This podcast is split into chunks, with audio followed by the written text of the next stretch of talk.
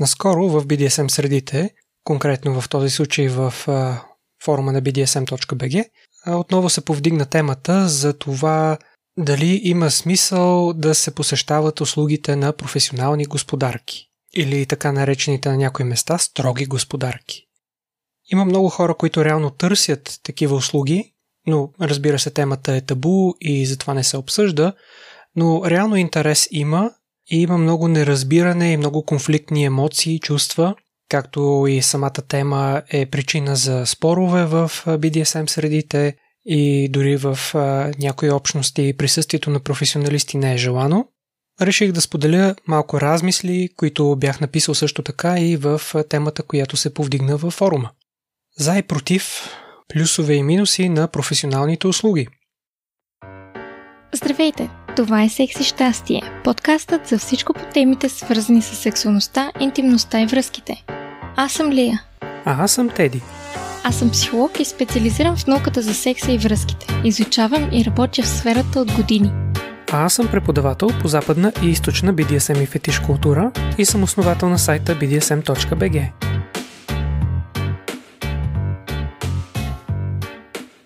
Един от главните проблеми, според мен, който срещат хората е това, че коментирал съм може би и преди това, че има груба статистика, че около 85% от хората, които имат осъзнати BDSM интереси, се числят към ролята на подчинени. Те обичат да са в роля на следващи и да имат партньор, който да води в инициативата, в играта, в BDSM динамиката. Това е много голям процент не е нещо лошо изобщо, просто е такъв. Около 5% от хората се смятат, че са Switch, в случая харесват в някои случаи те да водят в играта, в други случаи те да бъдат водени. И около 10%, както казвам, груба статистика, трудно е да се определи точно колко са процентите, но това е ориентировачно, да около 10% са с доминантен характер. Има много голямо търсене на доминантни партньори, но има много малко предлагане. Отделно, това отново са мои лични разсъждения, че сред малцината, които са с доминантен характер, които отговарят първо на това основно условие, сред тях хората, които са неангажирани и нямат партньор или са отворени да имат допълнителен второстепенен партньор или странични отношения, освен тези, които имат с настоящия си партньор, тези хора са още по-малко. Когато преди време аз си търсих своя партньорка, моето наблюдение беше, че много от доминиращите партньори, когато съм търсил партньорка за моята роля на следващ, аз съм споделял, че аз съм Switch също така, но търсейки партньорка, с която да задоволя своите желания и фантазии, свързани с моята роля на следващ, съм забелязал, че много голям процент от доминиращите са ангажирани. И съответно това ме е отказвало да им пиша. Може би е било грешка, не съм проверявал дали тези хора са отворени все пак и за допълнителни отношения, но това е било сигнала и критерия, по който съм отсявал на кого да пише и на кого не. Отделно, сред хората, които са доминиращи и които са неангажирани или са отворени за отношения с нов човек, се оказва, по мое наблюдение, че повечето от тях нямат опит. Или никакъв, или е много базов. Съответно, от една страна нямат увереност за това, че ще се справят добре в една игра, че имат добри стабилни основи за това да разбират през какво преминава техния партньор, докато те го водят, да могат да се погрижат за неговото физическо здраве, за емоционално, психическо здраве също така, как да направят последваща грижа. Има и доста хора, които не знаят изобщо за термина последваща грижа.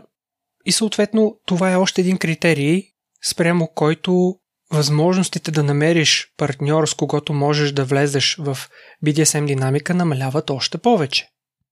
Отделно, за някои хора и техните фантазии е необходимо наличието на определени допълнителни инструменти за игра, за някакви видове стимулация на усещанията на тялото, за болка, за удоволствие, за топло, за студено.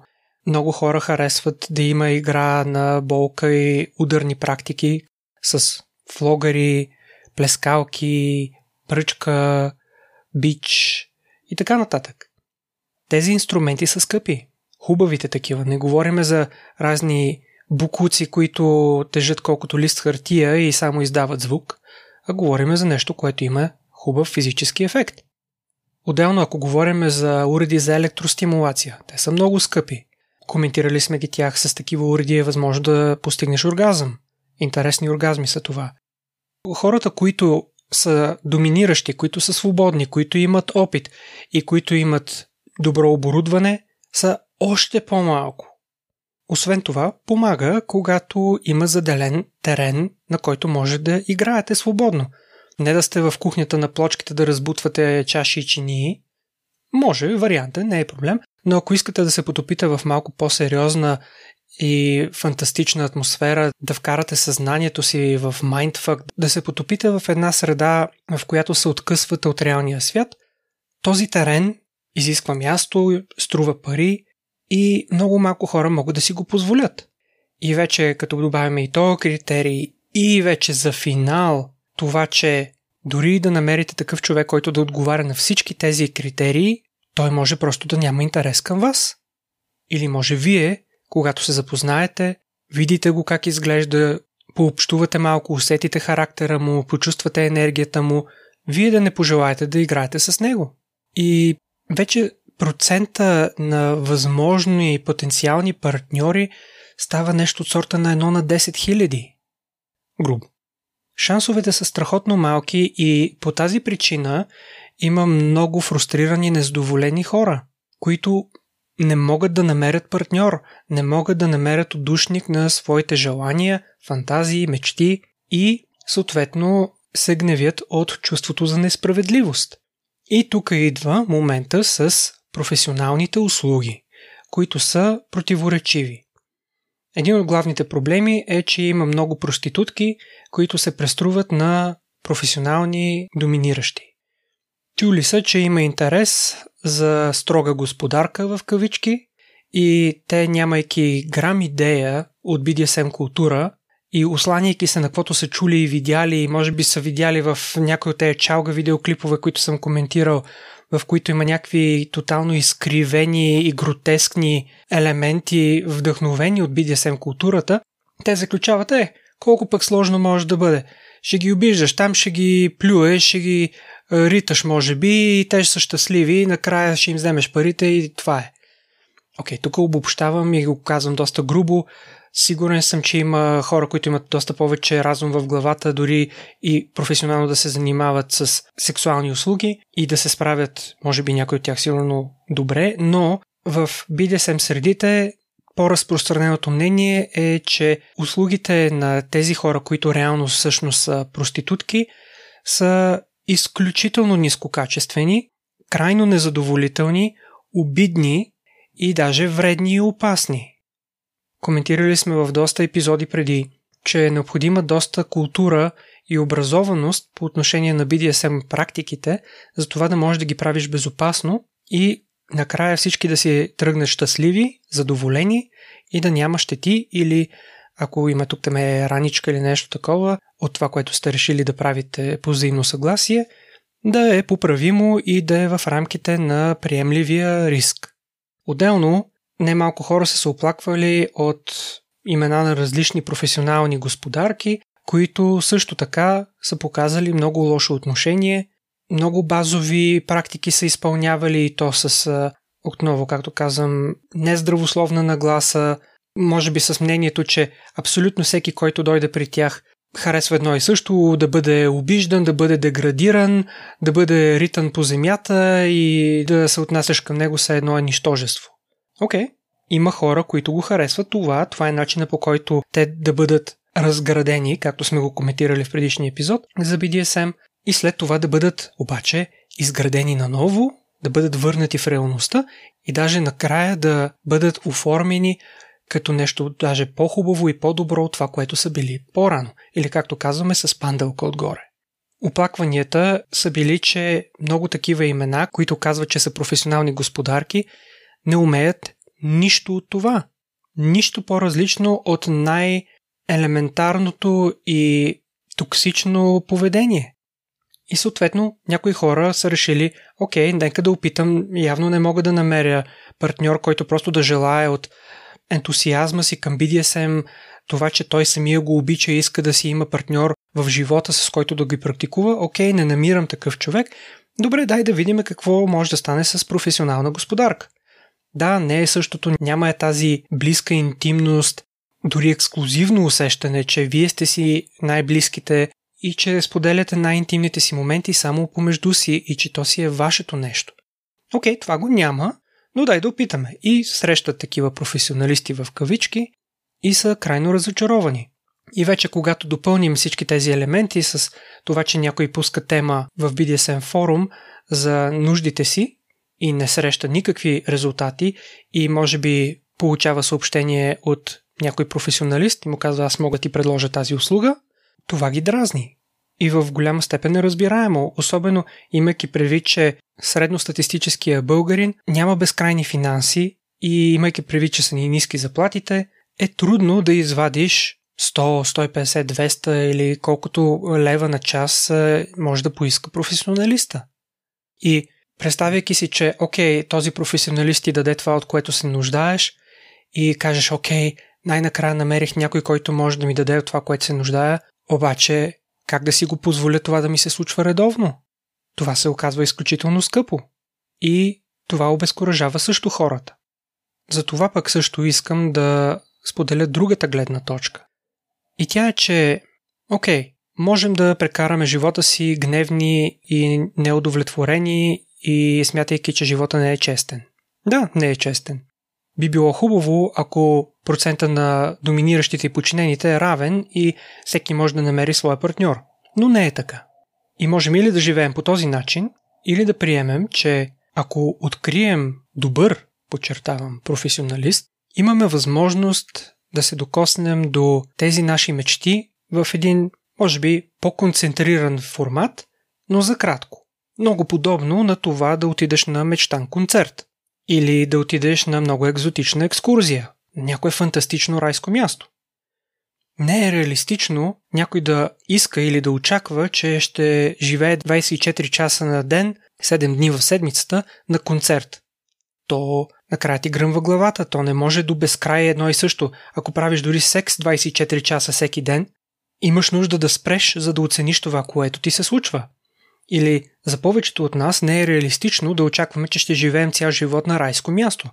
Затова заделяме бюджет и това става един специален случай, в който отиваме на това красиво, хубаво, мечтано място, наслаждаваме му се съсредоточено и се връщаме към реалността. В защита на добрите професионалисти мога да отбележа някои от силните страни и това, което оправдава инвестирането на нашите пари в потенциалното удовлетворение, което могат да ни дадат тези хора. За мен един добър професионалист в BDSM, професионална господарка или господар, е човек, който е осъзнал за себе си, че BDSM е негова страст. Той харесва BDSM. Обича да го практикува, отдава му се, справя се добре, а не го прави просто защото е чул, че има търсене и пари в това да се правиш на господар или господарка. Не всеки става за тази роля. Да, може да научиш много принципи, може да изградиш своя опит и характер в тази роля, но все пак смятам, че не е за всеки. Също така, един добър професионалист е вложил много време в това да се ограмоти как да изгради едни подходящи здравословни отношения в конкретните BDSM роли. Как да бъде в добър баланс като господар или господарка, да бъде грижовен, да бъде заинтересуван за здравето и доброто и удовлетвореността на своя партньор, на човека, който му се е доверил, как да се погрижи за здравето му, как да направи последваща грижа, как да се поинтересува от това, което може да му даде, този човек се е учил как да прилага различните BDSM практики безопасно. Има много уреди, които ако ги използваш неправилно, могат да бъдат много опасни и може да нараниш някого по начин, по който той не е съгласен да бъде наранен. Тези хора също така са инвестирали много пари в качествено оборудване. То струва много пари. Една клетка може да струва над 1000 лева. флогари по 100, 200 и 300 лева, бичове подобно. Едни хубави белезници са между 50 и 100 лева. Не говорим за букуците за по 10-15 лева, дето си им се разпада покритието и са с остри ръбове. И също така, тези хора са инвестирали и в терен, който също струва много пари, за да бъде конкретно подходящ за BDSM игра. И едно от също така много важните неща. За разлика от сериозните ентусиасти в BDSM, които, когато намерят своя партньор, спират своето търсене и не допускат други хора, това е много често, нормално, за разлика от тях един професионалист е отворен да донесе удовлетворение на много повече хора. Разбира се, те трябва да отговарят на неговите критерии, като например да бъдеш адекватен човек, да бъдеш земен, да бъдеш с едно добро психично здраве, да имаш добра хигиена, да имаш добро отношение, да се разбирате като нормални земни хора и вече каквито други критерии има конкретния професионалист. Но ако си един нормален, адекватен човек, който не създава проблем на професионалиста, ти имаш шанс да се доближиш доста до твоята фантазия. Да, ясно е, че ако за първи път практикувате заедно, не се познавате, не си знаете ограниченията, какво сте способни да изживеете, какво желаете, какви са ограниченията на твоето тяло, на психиката ти, от това, което мечтаеш, какво си реално способен да преживееш и да бъдеш щастлив и удовлетворен накрая. Да, от първия път няма да стане пълното щастие, но опознавайки се и професионалиста, когато е способен да се адаптира към тебе, да знае докъде може да те вкара във филма, без това да ти се отрази лошо и да е по-смел, да може да те доближи повече до твоите граници, докъдето искаш да стигнеш реално, толкова по-хубаво може да става. Да, осъзнавам, че добрите професионалисти най-вероятно се броят на пръстите на една или две ръце. Не познавам много от тях, затова не мога да кажа, но все пак имам и познати в тези сфери. Аз лично дълги години бях с нагласата, че аз лично не бих платил за подобна сесия. Аз искам това, което практикувам, да се случва с мой личен интимен партньор, с който си имаме дълготрайни отношения и удовлетворението, което мога да получавам, да не зависи от финансовите ми възможности. Част от мен все още се чувства така. Ако се концентрирам на тази си част, това дали ще получиш интимност да зависи от това дали можеш да платиш, тази част от мен го чувства за обидно. Но от друга страна, както казах по-рано, ако вземем примера за концерта или за екскурзията, това можеш да го видиш като един специален случай. Той не е за всяка седмица, не е за всеки ден.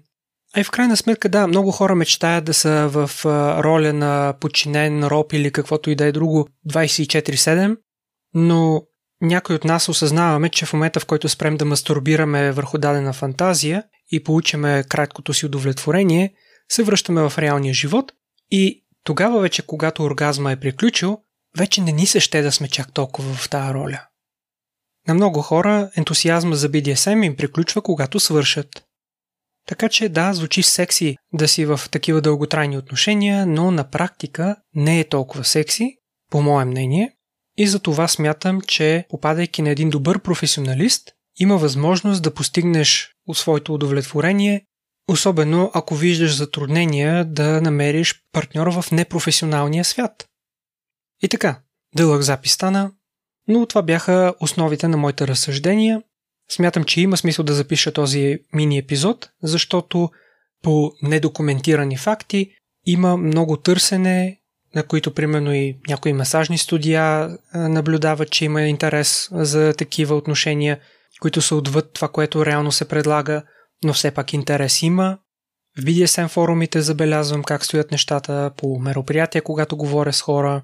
Така че имам вярата, че дори и да е тема табу и по-трудно да се обсъжда, някой от вас, които ме слушате в момента, може би ще премислите своята нагласа и може би ще получите ново удовлетворение в област, която не сте мислили преди, че ще се възползвате. Желая ви удовлетворение и до скоро слушане. Абонирайте се за нашия подкаст и ни последвайте в предпочитаните от вас мрежи, като потърсите секс и щастие на Кирилица или вижте нашите линкове в профилите ни в YouTube, Instagram и Facebook.